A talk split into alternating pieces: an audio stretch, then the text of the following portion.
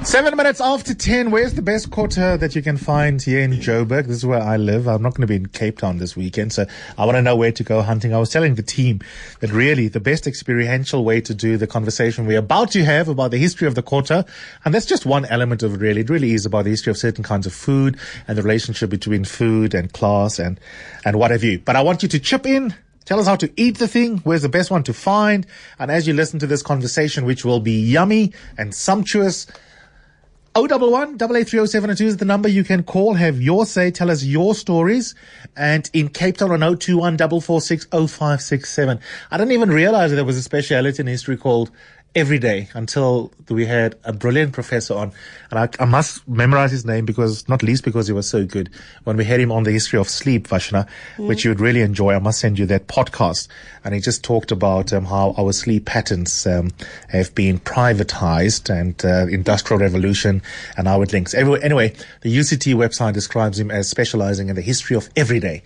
And in a sense, that's what Vashna does as well, um, because you will remember her brilliant, enthralling uh, radio docky, which is really what it was on the history of Easter that we had earlier this year. We've got her back in the studio, and today we're going to talk um, about um, about the kota and about other kinds of food. So let me first um, welcome her into the studio. Vashna, how's it? Hi, Eusebius. How are you? You're an historian, but you're also now like a sort of bureaucrat. You're on the office of the what what? The General Secretary of NUMSA. I've been German. Taking the revolution into the streets from the academy. And next to her is um, someone who's on the show, I think for the first time here, Anna, unless my memory is, um, you know, sometimes it lapses. Um, so pleased to meet you. Hello, hello. No, we I've we never haven't been before, on your have show we? before. No, we haven't. Thank you so much for coming out here all the way from Hearties. And Anna is Anna Trapido, who's a food anthropologist. You can follow Anna on Twitter at Trapido Anna. Suppose you can follow Vashna if you're not already doing so. I suppose you probably are at Vash Jag, and I will also tweet um, those uh, um, hashtags in a second. Thank you so much for coming to, into the studio, both of you. Well, thank you. Vashna, I'm going to start uh, firstly with you. And I think a good starting point here, um, I know my team never get surprised when I put them on the spot. I'll tell you what's written here on my runner from, from my wonderful producers. What is a kota? And then the very next sentence. The Oxford English Dictionary defines a sandwich as, quote, an item of food consisting of two pieces of bread with a filling between them. In so doing, it fails to fully recognize South Africa's distinctive genre of street sandwiches. You know, when I read that, I thought to myself, this immediately goes to the heart of a conversation that I know you've, you've, you had the last time I was at your house for, for a meal, which of course is the interesting class appropriation of working class food. I mean, we're going to be talking about the kota here and have a street conversation as South Africans. And here I have, as part of my preparation, some reference to the Oxford English Dictionary. yes. And I mean, that kind of, speaks to the whole story of the, the, the well, we call it quarter in Durban. Uh, what do you call it? Quarter, like a quarter. Quarter, Qu- not quarter. Quarter, yeah, quarter. okay, because we were making fun of, of Megan. We thought she was being posh. She calls it quarter. yeah. How do you say it, Anna? No, I think I'd pronounce it with a K and not with a Q. But, but you're not going to say it. You'll just describe how you pronounce it. no, I think to the extent that um, I eat quarters, like, you know, I'm from Pretoria, so I eat spatlo. So, but um, but I would say quarter, not quarter. yeah. So I mean, the whole story of it is is, I mean, even the fact that there's so little information about it speaks to the fact that there's a way in which we read certain foods in society, and that's deeply classed. It's often also deeply raced. And also, there's a divide between private and public as well in terms of food, what's consumed in the house, what's consumed publicly. And the bunny, the kota, kind of like infiltrates those, those various uh, different stratas of society in interesting ways. But I think that um, uh, an, a really good book to find definitions of South African words and South African things is Rajend Mesthrie's book on Indian English, which becomes really important in tracing a whole series of works that become part of our lexicon. But I think for me, the history of it is also not very certain. There's various stories about its origins, about how it comes into being. It's ideally a a, a half half a loaf of bread or a quarter loaf of bread that's cut in half, and curry is put in, and it's soaked in curry in different parts of the country. There's chips added, there's cheese, there's cold meats, there's a variety of different ways in which it travels around the country. And one of the stories is that it's about people not being able to sit in particular establishments because of apartheid laws around people eating and where they consume consume food, where they have the right to be.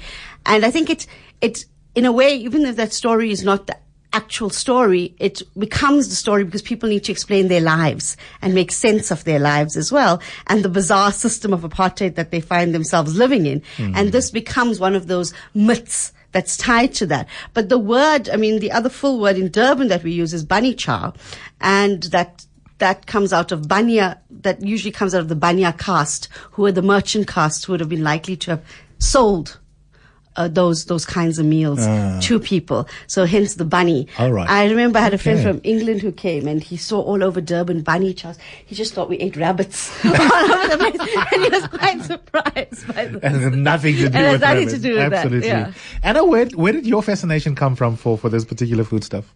You know, I like to look at who people are from the way that they eat. And I think that, you know, this whole genre of street sandwiches, um, whether it's bunny chows or kotas or spatlos or any of the others, uh, Gatsby's, etc. Yes. Um, they all give us an insight into who we are, where we've come from, where we might be going. You know, so I a I'm just greedy and I like to eat them. So that's my You're a kind of foodie, you're not gluttonous, a primary foodie. Well, I'm both. um, but you know, my secondary interest is that I think they are very they they really do give us a, we are what we eat. So who are we? And everything you need to know turns up in these curious sandwiches that are so unlike what everybody anywhere else in the world thinks of as a sandwich. Yeah. And does the working class really have a monopoly on the history of these sandwiches, uh, Vashna? Well, if you look at globally, I mean, there's this assumption that the working class have this monopoly on sandwiches because it's tied to how the working hour gets divi- divided in the day, how the ways in which people only had time to consume particular sorts of food, the fact that people would put leftover in sandwiches like the Gatsby and take it to work the next day and so on. But I think that because something originates in a particular place or might have comes out of practices of uh, particular groups of society, it doesn't mean it then inevitably and continuously belongs to them. I think it should be celebrated, it should be taken on, it should be enjoyed as it has been by everyone. But what I think is wrong is when we say it comes out of a particular origin and that might be working class or poor communities, we tend to devalue it. We tend not to celebrate it in the same way or understand it to be food that has actually got really nutritious value that may have a variety of things. I mean, I'm sure eating a kota is much more healthier than having McDonald's. Uh, for example, which is made up a lot of preservative foods and so on. So uh, for me, I, I, that's what I'm concerned with. And I think when you look at working class food, like South African Indian community food is often seen as being below uh, the, like India Indian food. It seemed to be something that was made up of people who just come together and make it. And so it's often seen not as high cuisine. Sure. Right? And someone like Jamie Oliver calls it rustic, which irritates me no end. I just feel like slapping him every time he says that. But, you know, my, my family food was never rustic. It was always a great, fantastic, sensual experience. And markets. I mean, now markets become like de rigueur because it's on BBC Food and then middle class South Africa, largely white of a particular variety, Absolutely. waspish would now have gotten into markets. But my father went to three markets a week Yeah. to buy mm-hmm. food Yeah. and vegetables and meats and fish. And there's a really rich history of poor people doing this around the world. Well, and one place where Jamie Ol- Oliver obviously didn't go is to the Kota Festival in Soweto. right. Look, I think though that what one needs to to do is, you know, say that that all around the world, the food of poor people and often poor rural people gets kind of appropriated and put into restaurants. That every Italian restaurant, fancy Italian restaurant in town, is serving the food of Italian peasants. You know that that risotto is, you know, it, it's the ultimate poor people's food. Um, that the same is true of fancy French food. Is that that essentially what it is is it's peasant food that's been plated Curated, darling. Curated, exactly. That if we look, and I know you broadcast to Cape Town, so I'm going to be a bit cheeky, is if we look at all these very smart restaurants that win, inexplicably win all the prizes um, for food in, in South Africa, they are almost invariably run by, you know, terrific chefs that I haven't got a problem with them personally, but they are white boys who are behaving as though they've invented these things that have always existed. that, for instance, nose to tail eating is suddenly Exactly. so fashionable. It's like, you know, that, that offal and oxtail and in heads, Yes. those have always existed in Southern Africa. We didn't need somebody in Bree Street to tell us about that, but somehow all the food media describes it.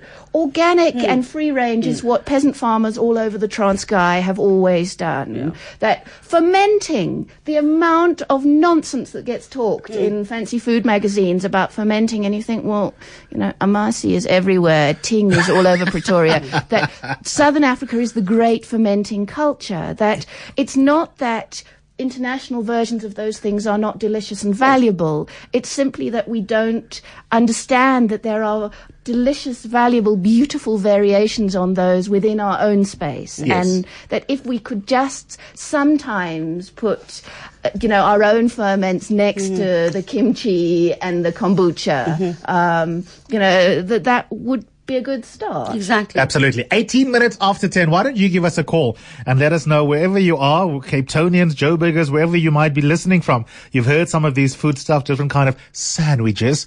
Well, we've got our own names for them and variations and um, sub variations depending on which part of Durban you're from or whether you're buying this in the Cape Flats or in PE. It's not quite the same thing. Uh, Gatsby, for example, a kota. Where do you get yours from if you live here in Joburg?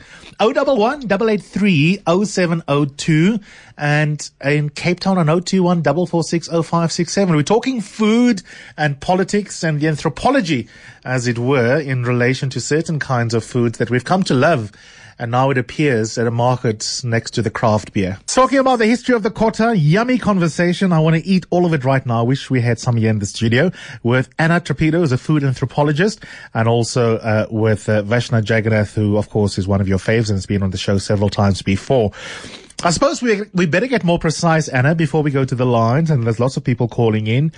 We've been speaking. Some might accuse us of um, Kota, Bunny Chow, Spatlo, almost anonymously. Why don't we? Why don't we be a little bit more analytically rigorous? Are there differences between these? Okay, right. Look, I think that you know the the they are effectively they're all relatives. That that the bunny has a range of relatives around the country, and they are all born out of the same circumstances. So all of them are essentially a bread shell into which something filling and cheap and sort of high energy, quick energy put. Um, that they all come about because people need a takeaway vessel, that, that they are created before polystyrene.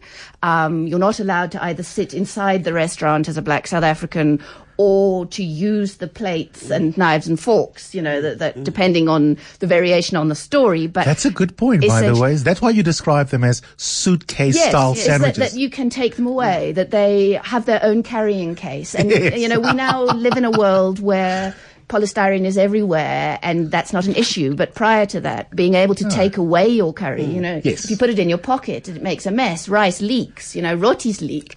That, okay, so a bunny chow is the Durban variation on this national theme. It's, you know, you cut the bread either in half or in a quarter, you hollow it out and you put curry inside. And historically, the first bunnies were probably bean bun- bunnies, but now there are a range of curries that get put inside and they are just magnificent. Magnificent as a food creation, they're delicious. That when one looks at what was the Transvaal, you see the similar conditions. So people are still needing to be able to take their their food away. They need the suitcase, but you know that they are operating in different food genres. So in Soweto and the Transvaal townships in general, what you find is generally called a kota, and so that's derived from the word quarter.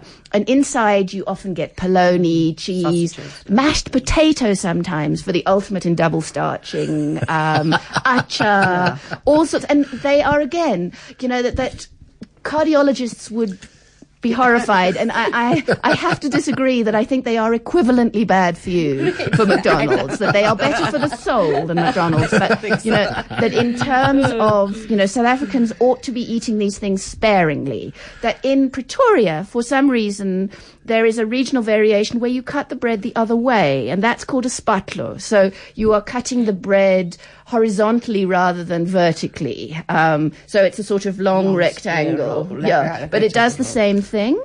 And again, Viennas, often fried Viennas that have been sliced so that when they're fried, they make like roses, that they're beautiful. Um, that cheese, chips, etc. Acha. Um, then in the Free State, you get something called iskambane. Um, What's which, that? Which is almost the same um, as a spatlo. That, um, again, quite often then you find multiple starches in the ones in the Free State for some reason. And the history of, of a lack of Indians in the Free State means that, that there isn't acha in the Free State ones. That then in Cape You Town. You owe them an apology, your people. Well, no, it's not they owe us their fault. They're an apology. They're all my people. Me, personally. They were keen as mustard to be in the Free State. and in 94, they went back very quickly. but so then in the Western Cape, there are, you know, Gatsby's. And the curious thing is that same, like if you go to Eldorado Park, you find a Gatsby. So it's a sort of long, thin, almost French stick kind of bread filled. Um, but it gets called an AK. Yes. An so AK? that tells you all sorts of, you know, that, that in Cape Is Town. that for the obvious reason? Yeah. Yeah. Oh, So, well, people fight about the reason that we'll have a thousand people AK, I didn't know that. phoning in to say why it's it's not about the gun, but you know it may or may not be. When you when you carry it home, it sort of looks like an AK. Um, but yeah, there are other. But so you get these variations, and they are all. You know, carb heavy, fat heavy, salt heavy. They are not things we should be eating every day, but they are all utterly delicious. Mm-hmm. Yeah. You know, the, the problem is that, that that junk food has become people's only way of living because That's they are true. busy, That's they're so poor, true. that Yeah. all of those things. Okay. it's- Put on your headphones for me, both of you. Let's hear from our listeners, and then we'll come back to you, Vashna. Andile. Hey, Yubi! Kumbulakaya. How you doing? I'm very well. How are you? I'm good. So now, look here. You are talking about my territory here. You see? Now, I want to tell black people, uh, ikota, the original kota, K-O-T-A, Mm. is mashed potatoes, yellow mashed potatoes, nice, great tasting, mint, and acha. Oh, and wow. then, to top it off, you then have um, a chicken, a chicken foot. That's also yellow. So everything was yellow, but it was divine. that is the original kota. So now when you go to townships and then people say kota, chips and cheese, da da da, whatever. No, that's not kota. That's more like a variation of Gatsby. The original kota is that one. Ask your listeners. Okay. Thanks, Angela. Love your work. Lovely hearing your voice on the show as well. And you were so right. My Twitter feed was just um, frozen for the last 10 minutes. And I have people in capital letters screaming 10 minutes ago. I hope they feel more at peace with themselves now. Bunny chow is different from a kota. For one thing, you don't have cane and coke with a bunny chow, with a, with a kota. Kota, no, you have cane and coke with the bunny. bunny chows have a, an alcohol pairing. Okay, we're gonna come. We're gonna, we're gonna come to the pairing. Um, yeah, bunny chow goes nicely with cream soda. Agnes in Rondebosch, hello. Hi, good morning, Saviors, to you and your guests. Go ahead, Agnes. I want to start by saying hallelujah to the fact that uh, what they call free range chicken and what they call organic food, Beautiful. it is the natural state of food that we used to eat in our rural areas. Yes. You know, my mom, uh, she always had, a patch of vegetables. She didn't buy tomatoes, onions, or cove, any veggies. She just had them in, in the garden, no problem. And chicken also she had, you know, hens. But now, what really infuriates me is when you want to eat the- that food in its natural state, it costs more than the other food. You know, you have a special freeze freezer where you have free range chicken, and they cost you more than the other chickens. And then you are told this is these uh, avocados are organic. They cost you more than these other avocados. So I I'm saying hallelujah because it's all out there, and I hope maybe the people who grew up uh, during these modernized times, they did not know that actually that's the natural state of food that, that we used to eat. It's nothing new. Absolutely. Thank you, Agnes. Half past ten. Here's the latest in EWN headlines. Vash, I've got like a million and one things I want us to talk about. Where should we go next? Because I don't know. One one thing that fascinated me is, of course, you know, um, and Anna was talking about um, particularly the the bunny chow coming from Durban. Now, let's go higher grade. I'm sure there must be different types even in different parts of the country. Of bunny chows. Yeah. Yeah, I mean, there's different types. Just like we have different curries. Yeah, just like you have different curries. And often you find what happens is in restaurants that want to be fancier, they will have uh, brioche bunnies or they have bunnies. This upsets me the most when it's deboned meat in the bunny chow.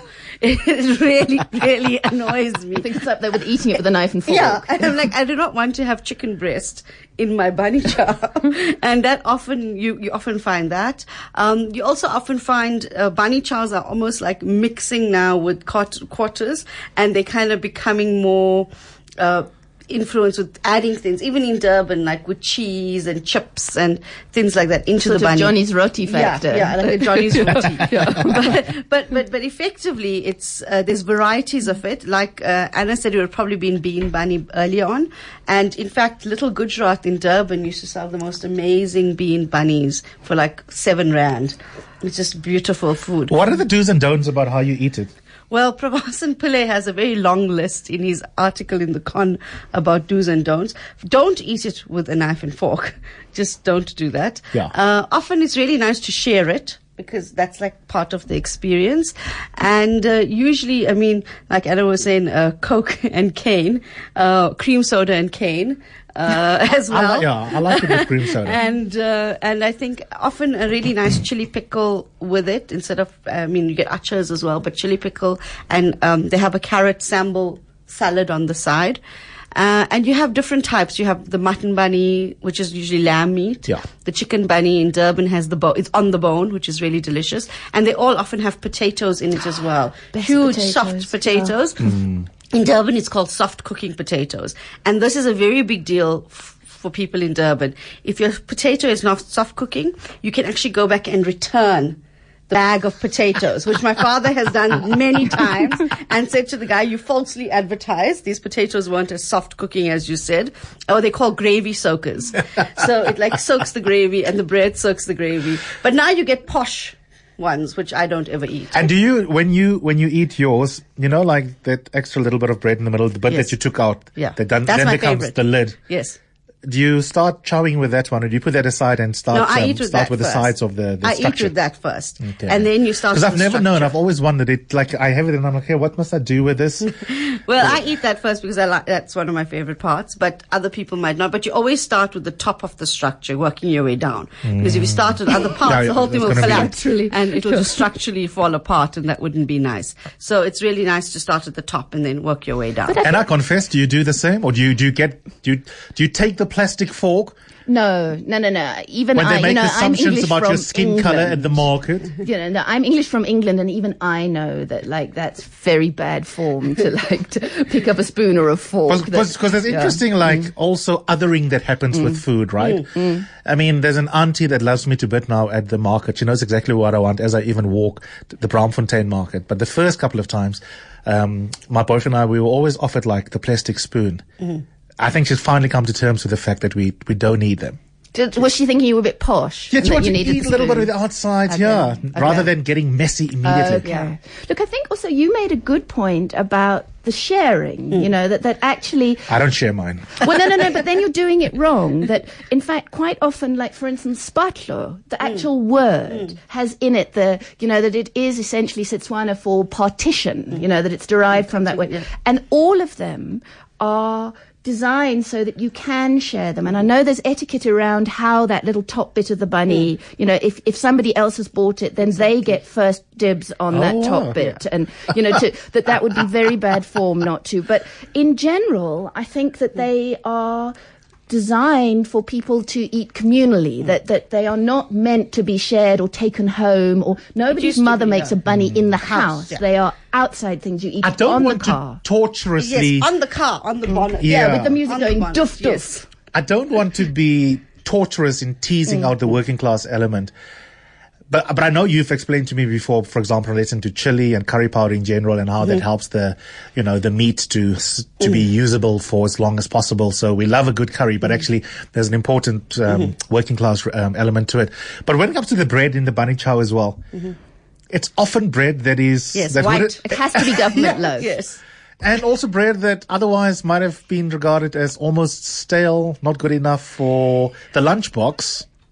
Yeah, I mean, it think depends. still No, is- I a don't. no. requirement. Yeah, it's not. That's not a requirement. No, not a requirement, but as with bread pudding. Yes. My grandmother loved Yes. making bread pudding. Because leftover bread. Exactly. Mm. It's not I know. leftover bread and bread was, that was close to the, Exactly. the, po- the Uh, yeah, yeah. yeah.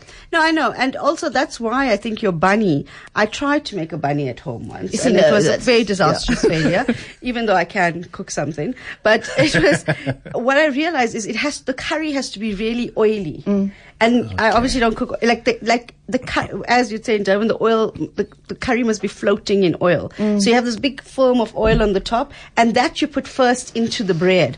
So it disguises any of whatever it might be and softens the bread up a, a lot, and then you put the curry in it, and that makes the the the, the, the bunny chow really taste quite spectacular. Whereas at home, when you're making with being a bit two posh. tablespoons of olive oil, No. then it doesn't work out at all, and, and the, the bunny chow. But you know where the bread doesn't matter is there's a fantastic thing that people do in Soweto, especially with kotas, but I'm sure people do it all over the country mm. because it's such a good idea. Is you wrap it up in newspaper and then if you're posh, you sit on it to flatten it. So you go ah. boom, boom, boom with your What? bum. And if you're not posh, you put it under the wheels of a taxi.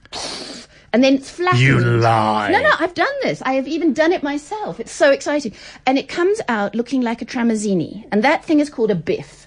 And then it's very easy to share because then you can Just pull tear it like and all the the bread and the polony and the mashed potatoes has merged into one thing and it is magnificent. I have never seen Me the nail that unthralled. It I just so come from lovely. England to tell you these things. Did But you know? You have to wrap it quite thoroughly because otherwise, and there's a special place. My there's a man called Umbolo in in Kliptown, Wow. in Umbolo. Kliptown. And Tell him got I a sent you. Big lump on his head, and he will drive over your sandwich in a taxi, and it is just. I just find this so amazing. No Pumalelo. Mqwebu. Hello. Hello, Eusebius. How are you? Good. Tell us through the eyes Yeah. of an African chef as you're listening to this yummy conversation. And Mpume has just written the most fantastic um, book. Eusebius. Um, on I think it's page forty-three. I actually touch on the bunny chow, although I'm doing an African cookbook, and it it had to do with the history behind the bunny. yes, I'm on page 43. And, uh, Ibani. Yes, and uh, listening to Vashni talking about the, whether the story is true or not around the bunny chow, which um, I find very true, and also it, I, I wanted to explain. It comes from the very fact that there is a lack of documentation of our history here in South Africa, uh, be it food history or other. Most of our history is written for us we are only now starting to document and write our own history from our perspective, talking to our aunties, our grandmothers, and great grandmothers. Yeah. And in the same vein, we lack food anthropologists that are born here, people who don't observe, but people who grow up in the community, and this is just normal life for them. When they then go and study, then they're getting, you know, the the university knowledge of how to analyze and explain the things that they grew up doing anyway. 100% agree with you. That said, I am now. mightily impressed with Anna's local knowledge, I have to tell you. I'm just greedy. You know, I'm just greedy. And, you know, Mpume's food Yeah, is I- so I- delicious. I definitely do Eusebius, but I'm currently pushing Yes. for young Yes, black chefs yes, to yes. go into anthropology. Mm-hmm. Absolutely. Yeah, a quick example of that. You know, my grandfather played um, a, a show where he played part of Umzinwe Nsizwa. They were sitting in the hostel doing this and that. And the most amazing thing, that was his normal daily life. So he, he wasn't just acting, going and sitting in the hostel. That's what he did. He would drive and leave Durban North and go to Ntuzuma and stay with those guys in the hostel. So when he was acting, that was him. It wasn't just a script. So it becomes slightly different. So I, mm-hmm. I mean, I know so much about French food, but Yes. it's different because I'm an observer and I learn. Absolutely. It's unlike a French person. Absolutely. Mm-hmm. Absolutely. Thanks, Nompumelelo. We should have you on the show in the studio one of these days. Mkwebu. Beautiful book. I haven't gone through it, but it looks stunning. And one of the things that caught my attention there because she also judged the Bunny child competition hosted mm. by the eThekwini municipality. and one of the things that she mentions there, Vashna, which is interesting, and I want you to touch on this for me. Vegetarian bunnies? Is Well- such a thing? Well, bean bunnies. Oh, it's supposed to be Yeah. bean bunnies. Yeah. Yeah. I Bean think they bunny. were originally vegetarian. Yeah, they were. vegetarian. It's Oh, so, right. So not not like mixed veg curry bunnies. Okay. It'll be like sugar bean or broad bean, but hmm. obviously sugar bean would have been more used much more in in Durban before. But I think you know she definitely touches on a really important thing about food and anthropology around food.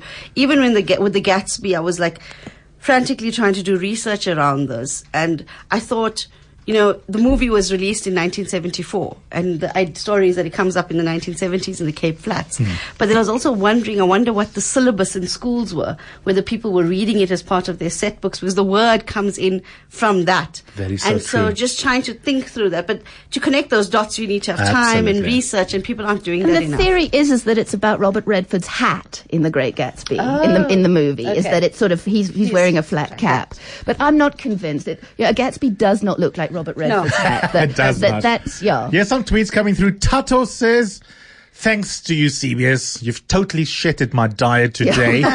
Two sad emoticons. I'm literally, says Tato, literally.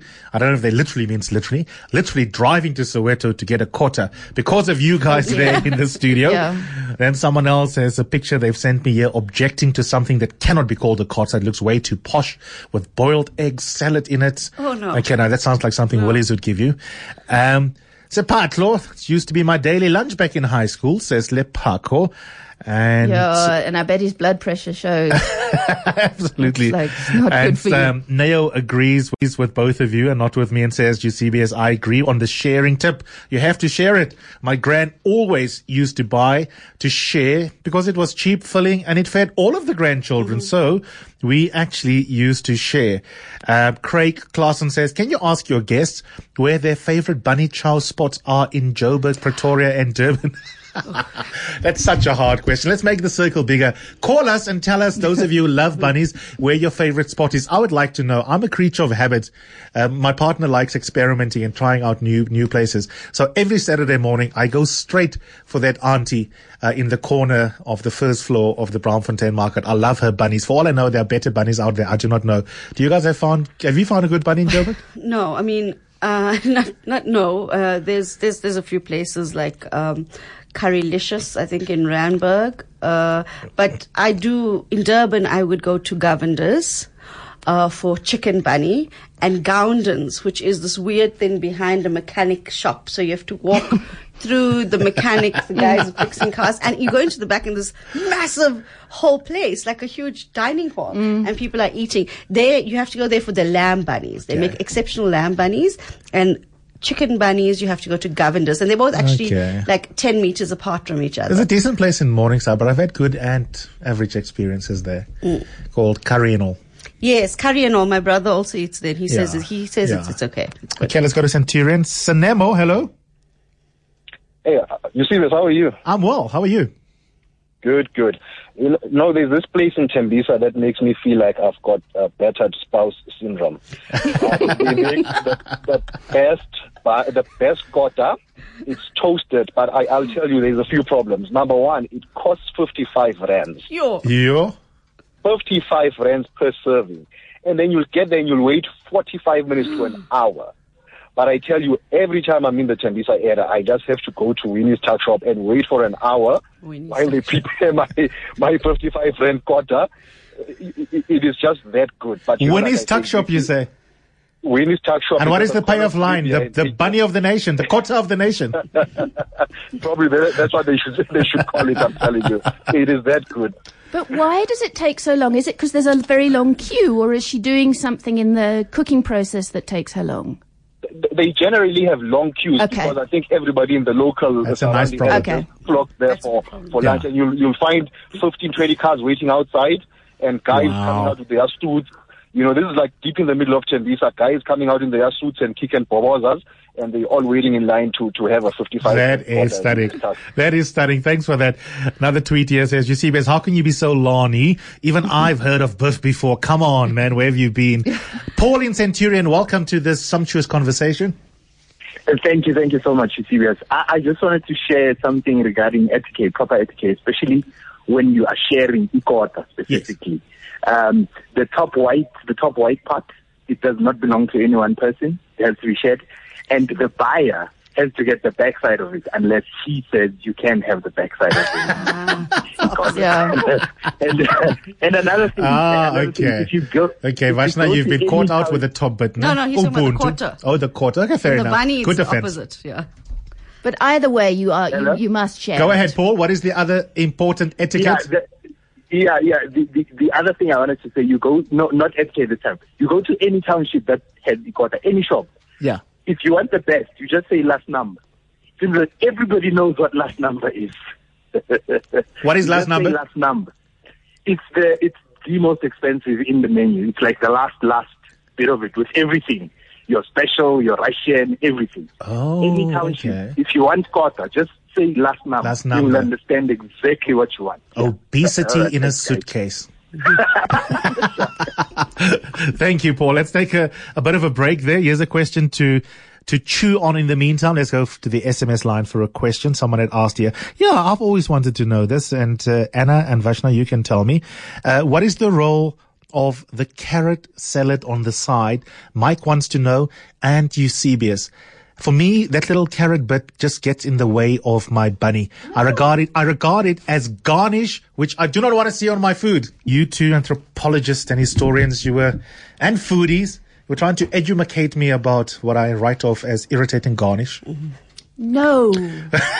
it's the best bit. Well, it's not that it's the best bit, but that that every bit of a bunny chow works together. That the way that the gravy soaks into the bread, the way that the the carrot goes crunch and the potatoes go squidge, and you know that that it, it's a whole. If you take the the carrot out, I'm not sure that like a bunny chow exists if you take the carrot pickle off the top. Is it that instrumental? Uh, I, I Integral? think God might strike you down dead if you have it without the carrot pickle. I think it just gets in the way of the. I mean, for me, the carrot the carrot salad is like uh, I always ask for more. So that's I think step one. So it stops being a garnish. So you need to ask for like a chunk of it. Okay. And it's also, I mean, it's to use carrots in making sa- salads. It's much cheaper because it goes uh, much further. So that's probably how it comes into being. But the, just the flavor and the taste works really well. I mean, you can't have cucumbers.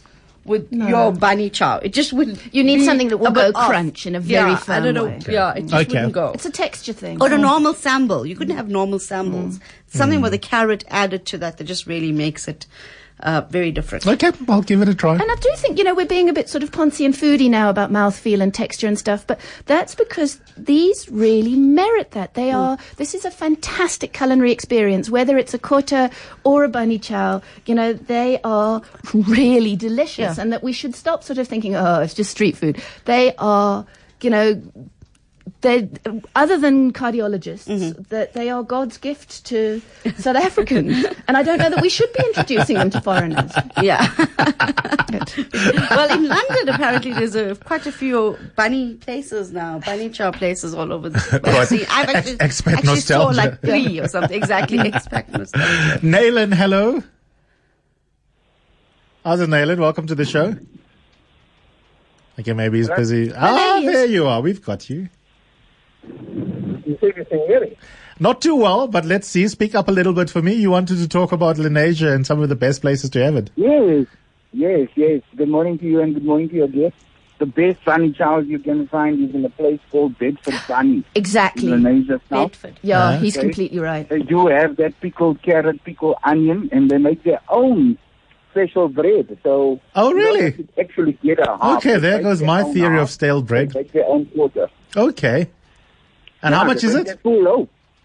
You can get them. The half goes for about 120 bucks for a mutton bun, which is what we share. Me and my girlfriend, or my girlfriend and I, But it's an interesting story, you see, this my although bunny chows are originally from Durban, my mom actually brought it to Johannesburg in the 80s and started it. We started selling bunny chows. The first bunny chows we sold was 75 cents for a mutton bunny. Wow. 80s. And we sold 400 of them per day Sure. Sure. In the 80s, yes. And So- where was that? That was in Eldorado Park at the place called Cape Cafe. Okay. And yeah, we, we, we worked endlessly from 6 a.m. until 10 p.m. in the evening selling bunny chows. Hmm. Wow. Also, the term Sputla that they mentioned, that the guest has mentioned, comes from the term Sputnik, that weed that my mom also invented. And it was named after a bus driver who, I had an uncle who was a bus driver, but he was one of these rappers, always in a hurry. And it's a meal supposed to be shared while you're on the go. That's why it was called a Sputnik on, originally. That sounds fascinating, hey? And you, you and your mom have invented a lot of things. Mohammed in Mayfair. Eusebius, good morning to you. Morning, Mohammed. Uh, a bunny chow is a bunny chow and there is no imitation. And the best bunny chow is a Durban bunny chow. Where We in Durban? Have, we have an annual fete in Mayfair. Yeah. And we get called friends from Durban who come up and they make these bunnies at the fete. And I'm telling you, on a daily basis, we sell about 400 bunnies. Wow. But it's, oh, it's divine. That is that is delicious. I want a bunny for lunch, man. Is there are there bunnies in Sandton? And don't send me to Woolies, please. Please. Apparently in Grayston, there's somewhere Grayston. My, There's a lovely Where? place next to opposite HTA in that thing called Cambridge Crossing. Mm. And I remember that their slogan is Durban comes to Joburg. And Well, of course they'd have that in their but slogan. what their actual the proof is in the bunny. is, but the bunny is, Is it good? fine. Yeah, and you just—it's like walking through a, a portal into Durban. Suddenly, okay, okay you'll everyone explain has to me because we, we've got to wrap up and then you'll tell me where it is. I think I'm going to have a bunny today. I'll consider it my cheat meal for the week if my dietitian is listening. What does your bunny tell you? Read them some of that. That's just hilarious. Eh? You just send me the link in case your phone is closed. this is what your the bunny tells you about you. Okay, this is by Pravasan Pillay, a columnist and editor at the Con magazine, and he obviously is a bunny expert, and he's written a piece as well on how to Brilliant. eat a I'm bunny. tweet it again. And now uh, he says a quarter mutton bunny means you're conventional if you're over 30. You're either married or worried or not been married. A chicken bunny is you health conscious. Yes. belong to an anti-vaccination Facebook, uh, Facebook group and regularly use the phrase the hubby. Sugar bean or broad bean bunny. If you're Indian, you're religiously conservative. And if you're white, you're politically progressive. Yes. Both of you will travel to India at some point in your lives. a full loaf bunny. You have a small penis. a mince, a, a mince kebab prawn chutney bunny. You have money but no class. Love it. Love it. Vashna, it is stunning seeing you. You too. Um, it really is lovely having you here. And um, Anna, I, we are we are now foodie friends. We must have you on again. That was Excellent. absolutely Thank delicious. you. Thanks for coming on.